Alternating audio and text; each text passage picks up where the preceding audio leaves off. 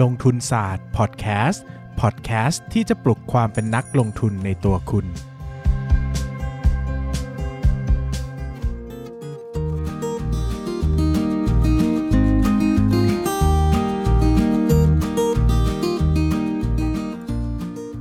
สวัสดีครับ ยินดีต้อนรับเข้าสู่รายการลงทุนศาสตร์พอดแคสต์รายการที่จะชวนทุกคนพัฒนาความรู้ด้านการเงินและการลงทุนไปด้วยกัน วันนี้นะครับก็ขอกลับมาเข้าสู่เรื่อง topic ที่ร้อนแรงที่สุดสำหรับอาทิตย์นี้นะฮะ hot ดั่งกับ fire มาก ก็คือเรื่องการงดจ่ายเงินปันผล และงดซื้อหุ้นคืนของหุ้นธนาคารนะครับ เมื่อประมาณวันศุกร์ที่ผ่านมานะครับหลังจากปิดตลาดนะถ้าเข้าใจไม่ผิดนะครับ ก็ธนาคารแห่งประเทศไทยนะครับก็มีได้แถลงการออกมาว่า ประกาศให้หุ้นธนาคารธนาคารพาณิชย์นะครับ งด การจ่ายเงินปันผล ระหว่างการที่มาจากกำไรในงวดปี 2562 แล้วก็งดซื้อหุ้นคืนนะครับเพื่อคงสถานะความมั่นคงทางการเงินของธนาคารพาณิชย์นะครับ ซึ่งแน่นอนว่าการประกาศแบบนี้นะฮะก็สร้างความไม่เชื่อมั่นให้กับนักลงทุนแน่ๆ แล้วก็ประชาชนทั่วไปด้วยนะครับ เพราะว่าก็ต้องยอมรับจริง ๆ อันอันนี้ผมก็ไม่ได้โทษธนาคารแห่งประเทศไทยนะ เพราะว่าจริง ๆ แล้วมันอาจจะเป็น move ที่ต้องทำก็ได้นะ ผมก็ไม่ทราบก็ไม่ได้มีความรู้พอที่จะไปเป็นผู้ว่าแบงค์ชาตินะครับ แต่จะบอกว่าการที่มาพูดแบบนี้หรือว่าการออกมาตรการแบบนี้มันย่อมสร้างความกังวลให้กับนักลงทุนอยู่แล้วว่า เฮ้ย เศรษฐกิจมันแย่ขนาดนั้นเลยหรือเปล่าเลยถึงถึงขั้นต้องออกมาให้งดจ่ายเงินปันผลนะครับ ซึ่งหลังจากเกิดกระแสวิพากษ์วิจารณ์ได้ไม่นานนะครับ ธนาคารแห่งประเทศไทยก็ได้ออกแถลงการฉบับใหม่ มาพูดถึงเหตุผลสำคัญนะครับ แล้วก็ให้ว่าไปนะครับ ก็เพื่อสร้างความมั่นคงนู่นนี่นั่น แล้วก็มีการเปรียบเทียบกับมาตรการที่ประเทศอื่นนะครับ เราจะเห็นว่าประเทศฝั่งใหญ่ๆ ประเทศที่มีเศรษฐกิจกว่าเราใหญ่โตกว่าเรามากมายเนี่ยก็มีการประกาศออกมาค่อนข้างเยอะว่าให้งดจ่ายปันผลกับงดซื้อหุ้นคืนนะครับ ดังนั้นเนี่ยจริง ๆ แล้วถามว่าถามว่ามันมันภาพมันน่ากลัวขนาดที่กังวลไหมก็อาจจะไม่ได้น่ากลัวอย่างที่คิดนะครับ เพียงแต่แบงค์ชาติก็อาจจะออกมา action ตาม ตามสิ่งที่เขาคิดว่ามันเหมาะสมนะครับ สิ่งนึงก็ต้องยอมรับว่าช่วงที่ตลาดหุ้นตกต่ำเนี่ยนะครับการจ่ายเงินปันผลเยอะๆเนี่ยก็จะเป็นการช่วยกระตุ้นให้ราคาหุ้นขึ้นได้รวดเร็วนะครับ เพราะว่ามันก็จะมีคนกลุ่มหนึ่งที่ประเมินมูลค่าด้วย DDM นะครับเขาก็จะรู้สึกว่าการปันผลที่เยอะมันคือมูลค่าของหุ้นจะเพิ่มมากขึ้น รวมไปถึงการซื้อหุ้นคืนก็จะช่วยพยุงราคาหุ้นได้นะครับ แต่ทั้งหมดทั้งมวลมันก็ต้องใช้ส่วนทุนเนื้อของธนาคารพาณิชย์ที่จะต้องเข้าไป จ่ายปันผลให้ผู้ถือหุ้นแล้วก็ซื้อหุ้นคืน ซึ่งมันก็จะส่งผลทำให้ไอ้พวกเงินสำรองที่จะต้องเตรียมตัวไปใช้เวลาเจอหนี้เสียเจออะไรเงี้ยนะครับมันลดต่ำลงไปอีกนะครับผลที่เกิดขึ้นนะก็ชัดเจนแน่นอนว่าวันนี้เปิดตลาดมา วันนี้ผมอัดวันจันทร์นะครับก็ราคาหุ้นธนาคารพาณิชย์ก็ลงยกแผงนะครับตัวใหญ่ ๆ ก็อย่าง K-Bank SCB นะครับ KTB TCAP TMB บีเบอะไรเงี้ยนะก็ทุกตัวที่เป็นหุ้นแบงก์ก็ลงหมดอะลงเยอะมากน้อยบ้างก็แล้วแต่ 5% 6% 7%แต่เรียกว่าหนักทุกตัวนะครับแน่นอนว่าหนักอยู่แล้ว เพราะว่าถามว่าทุกคนรู้ไหมว่า การงดจ่ายปันผลเนี่ยเป็นแค่เรื่องชั่วคราว ทุกคนรู้ครับ อันนี้แน่นอนว่าทุกคนรู้ แต่ทุกคนคิดว่าทุกคนคิดว่าข่าวเนี่ยจะส่งผลในแง่ร้ายกับหุ้นกลุ่มนี้ มันก็จะมีคนที่ 1 เทขายออกมาก่อน เพราะว่าเดี๋ยวหุ้นอาจจะลงได้อีก 2 อาจจะมีคนที่ช็อตหุ้นนะครับอาจจะใช้วิธีเช่นใช้ออปชันหรือว่าใช้การยืมหุ้นมาขายก่อนอย่างเงี้ยนะครับซึ่งมันก็จะทำให้ราคาหุ้นมันถูกซ้ำเติมไปอีก ความจริงเรื่องราวมันอาจจะไม่ได้กังวลขนาดนั้น แต่พอคนคิดคนคาดการว่าราคาจะลง คนก็เลยพยายามจะเก็งกำไรจากการคาดการนั้นนะครับทำให้ราคาหุ้นก็ตกลงไปได้อีก สิ่งที่เกิดขึ้นนะครับ ก็อย่างที่เราเห็นว่าตลาดหุ้น ตลาดหุ้นก็แดงนะครับ ซึ่งหุ้นกลุ่มอื่นไม่ค่อยมีเอฟเฟกเท่าไหร่หนักสุดก็คือหุ้นธนาคารนะครับ ซึ่งสำหรับผมเองนะครับก็ไม่ได้เป็นปัจจัยที่น่ากังวลมากขนาดนั้นนะครับ ความจริงถ้าแบงก์จะ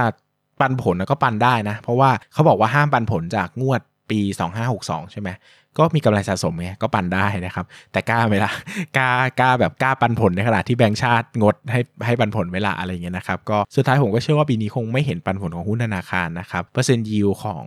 เปอร์เซ็นต์ยิวของ SET Index ก็จะต่ำลงไปอีกนะครับเพราะว่าเออแบงก์เป็นสัดส่วนใหญ่ของของ SET Index นะครับแล้วก็ภาพรวมก็คือปีนี้ธนาคารก็อาจจะดู ไม่ค่อยสดใสสำหรับนักลงทุนเท่าไหร่ เพราะว่าการไม่จ่ายเงินปันผลเนี่ยมีผลค่อนข้างเยอะนะครับ โดยเฉพาะกลุ่มเอ่อกลุ่ม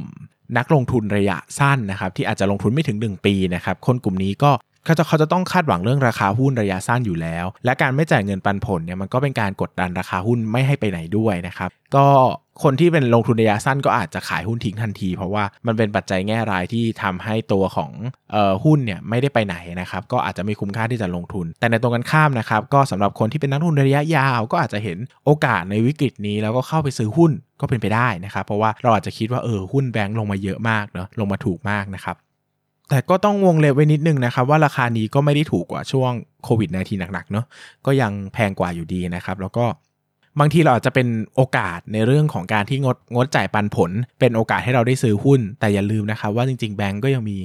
วิกฤตหรือเปล่าในวงเล็บนะครับ รออยู่เนื่องจากภาคธนาคารเนี่ยก็มีการงดให้พวกเกี่ยวกับการเขาเรียกว่าอะไรนะ แบบผัดผ่อนอ่าพักชำระหนี้อะไรเงี้ยนะครับ ก็งดจ่ายหนี้ไปเป็นเวลาประมาณ หลายเดือนนะครับ ประมาณสัก 150 วันมั้งถ้าจำไม่ผิดนะครับ ก็มีการงดชำระหนี้ไปก็เราไม่ทราบเหมือนกันว่าหลังจากที่กลับมาเรียกชำระหนี้ตามปกติแล้ว ส่วนของภาคธุรกิจ SME รวมไปถึงบุคคลรายย่อยต่างๆเนี่ยนะครับ จะมีแรงจ่ายหนี้เหมือนเดิมหรือเปล่านะครับ เพราะว่าก็เศรษฐกิจตอนนี้ก็ต้องยอมรับว่าหนักหนาสาหัสพอสมควร โดยเฉพาะ SME ที่เป็นกลุ่ม ร้านอาหารนะครับแล้วก็กลุ่มของท่องเที่ยวท่องเที่ยวนี่ชัดที่สุดว่าย่ำแย่มากๆนะครับทำธุรกิจแทบไม่ได้เลยนะครับร้านอาหารก็เริ่มฟื้นตัวมากขึ้น แต่ระหว่างที่เกิดวิกฤตหนักๆเนี่ยไม่รู้ว่ามันเกิดอะไรขึ้นกับเขาบ้าง ผมก็จะเห็นร้านอาหารที่ผมไปกินประจำหลายๆร้านก็ปิดตัวไปแล้วนะครับก็ไม่ทราบเหมือนกันว่านี่ที่ถูกซุกไว้ใต้พรม จากการพักชำระหนี้เนี่ยมันหนักหนาขนาดไหน เปิดมาแล้วคนจะยังจ่ายต่อได้ตามปกติหรือเปล่า หรือจะเป็นกลายเป็นหนี้ศูนย์ไปนะครับอันนี้ก็เป็นภาพความกังวลที่ หลายคนก็คุยกับผมมาเนอะว่าจริง ๆ แล้วนี่เป็นโอกาสในการซื้อหุ้นแบงค์หรือเปล่า ผมบอกว่าจริง ๆ แล้วผมไม่ได้ให้ความสำคัญกับการงดจ่ายปันผลเลยนะสำหรับตัวเองนะครับเพราะว่าถ้าคุณเป็นนักลงทุนระยะยาวอะคุณก็คงไม่ได้มานั่งโฟกัสเรื่องเงินปันผลแค่ปีเดียวนะครับปีหน้าผมก็เชื่อว่าเขาก็อาจจะทยอยจ่ายเพิ่มให้ให้สำหรับเหมือนที่ปีนี้ไม่ได้ก็ชดเชยให้ไปนะผมคิดแบบนั้นนะแต่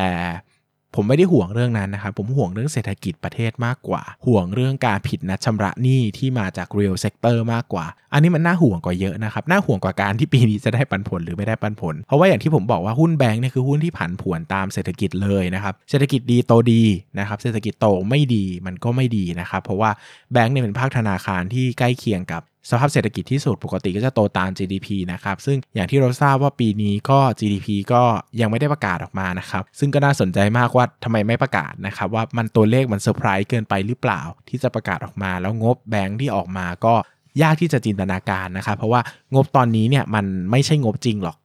ใช้ไม่ใช่คำนี้ก็ไม่ได้ได้ มันก็คืองบจริงนั่นแหละ แต่หมายถึงว่ามันไม่ได้สะท้อนภาพที่แท้จริง เพราะว่า การผิดนัดชำระหนี้เนี่ยนะครับโดยการประกาศของรัฐบาลหรือว่าการออกนโยบายเองเนี่ยมันไม่ได้มันก็จะแปลว่าทางธนาคารก็จะไม่บุกว่าเป็นหนี้เสียถูกไหมเพราะว่ามันเป็นการผิดพักพักชำระหนี้โดยภาคสมัครเป็นโดยภาคที่เออคนให้กู้หนี้ตัดสินใจเองนะคือคนไม่ได้เบี้ยวพอไม่ได้เบี้ยวคุณจะไปลงว่าเป็นหนี้ศูนย์ก็ไม่ได้ถูกไหมครับหรือว่าเป็นหนี้สงสัยจะศูนย์ก็ไม่ได้ มันต้องรอเวลาที่จะต้องชำระหนี้จริง ๆ ว่าหนี้สงสัยจะศูนย์มันจะบวมขึ้นขนาดไหน ไอ้บวมขึ้นนะผมว่าบวมขึ้นอยู่แล้ว แต่ถามว่าบวมขึ้นระดับไหน แบงค์ control ได้ไหมยังอยู่ได้หรือเปล่า อันนี้คือเรื่องที่จะต้องพิจารณากันต่อไปนะครับ แล้วก็คิดว่าคิดว่าหลายคนก็มองว่าครั้งนี้ก็น่าจะเป็นโอกาสที่ดีในการลงทุนนะครับ แต่ก็พอดแคสต์นี้ก็เป็นการแอบเตือนละกันว่าจริง ๆ ก็อย่าไปมองแต่เรื่องของเรื่องของการงดจ่ายปันผลที่เป็นปัจจัยชั่วคราวเพียงอย่างเดียว อย่าลืมว่าเรายังมีปัญหาอื่นอีกนะครับที่ที่ รอเราอยู่นะครับ ก็คือเรื่องของภาคธุรกิจที่เกี่ยวข้องกับธนาคารจริง ๆ นะครับ โอเคนะครับ วันนี้เนื้อหาประมาณนี้ เดี๋ยวผมขอตอบคำถามสักนิดหนึ่งนะครับ ว่ามีใครถามเข้ามาหรือเปล่า ขอเช็คคำถามแป๊บหนึ่งนะครับ อืมผมมีคนถามเข้ามา ลองวิเคราะห์ตลาดหุ้นในตลาด MAI ดูบ้างนะครับ จะได้เปิดมุมมองใหม่ๆ ในหุ้นที่ไม่คุ้นตาให้กับนักลงทุนได้มากทีเดียว ก็ มันเล็กอะ เนาะมันเล็กเดี๋ยวพูดอะไรไปแล้วราคามันขยับแล้วเดี๋ยวมันมีปัญหาส่งผลมากับผมเนาะนะครับ ก็ผมก็เชื่อว่าจริง ๆ แล้วการวิชาการวิชาการวิเคราะห์หุ้นก็ไม่ได้ซับซ้อนนะครับ ก็น่าจะพอเทียบเคียงกันได้ ผมพยายามจะหลีกเลี่ยงหุ้นที่ที่ที่ผมไปพูดแล้วอาจจะส่งผลกระทบใด ๆ กับกับราคานะครับ เพราะว่าไม่งั้นเดี๋ยวมันจะกลายเป็นว่า เดี๋ยวมันจะมีปัญหามาถึงตัวผมเอง เพราะว่าเดี๋ยวก็จะโดนเพ่งเล็งนะครับ ว่าเชียร์หุ้นหรือเปล่านะครับอะดีใจทุกครั้งที่เราที่เราให้ฟังเลคเชอร์เราจะดูจุดคุ้มทุนยังไงครับ เดี๋ยวสอนนะเออเดี๋ยวสอนสักเทปหนึ่งนะครับเออ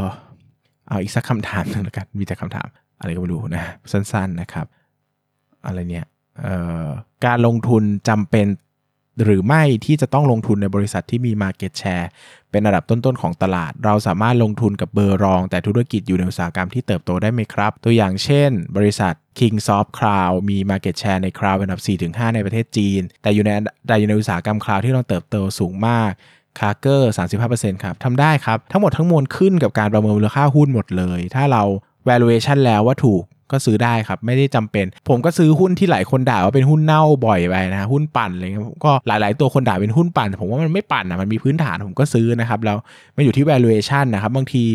ขาดทุนแต่อนาคตจะกำไรก็น่าซื้อมากกว่าหุ้นที่กำไรแล้วอนาคตจะขาดทุนนะครับทั้งนี้ทั้งนั้นก็ให้ base ที่ valuation เป็นหลัก จะคิดอะไรยังไงก็ลอง valuation ดูครับแล้วก็จะได้คำตอบว่ามันซื้อได้ไม่ได้อย่าไปฟิก อย่าไปกำหนดตัวเองว่าจะต้องซื้อหุ้นแข็งแกร่งเท่านั้น งบการเงินดี 10 ปีหนี้สินโครงสร้างดี อะไรก็ได้ครับ หุ้นมันซื้อได้ทุกตัวแหละ ถ้ามันถูกมากพอนะครับประเมินมูลค่าหุ้นดีๆนะครับถ้ามันถูกมากพอผมว่ามันซื้อได้นะครับยกเว้นกลุ่มหนึ่งที่ผมจะไม่ค่อยยุ่งเลยก็คือหุ้นที่ธรรมาภิบาลไม่ดีอันนี้ ถูกเท่าไหร่ก็อาจจะเชื่อถือไม่ได้เนอะเพราะว่าเขาอาจจะมีเล่นกลเกมซ่อนร้าย อะไรกับเราก็ได้ แต่ถ้าเป็นเรื่องของหุ้นปกตินะครับคือ โอเคอะมันอาจจะอยู่ในอุตสาหกรรมที่ยากลำบากเวลาที่ไม่โอเค แต่ถ้าประมูลราคาหุ้นแล้วมันถูกมากๆนะผมว่ามันก็มันก็คุ้มจะซื้ออะอย่างเบนจามินเกรแฮมเขายังเล่นหุ้นก้นบุหรี่เลยนะครับหุ้นที่มันแบบถูกมากๆเหมือนเหลือแต่ราคาซากอะไรเงี้ยครับแล้วก็สูตรฟื้นสุดท้ายแล้วก็ทิ้งนะประมาณนี้ครับสำหรับวันนี้ขอบคุณมากครับ สวัสดีครับ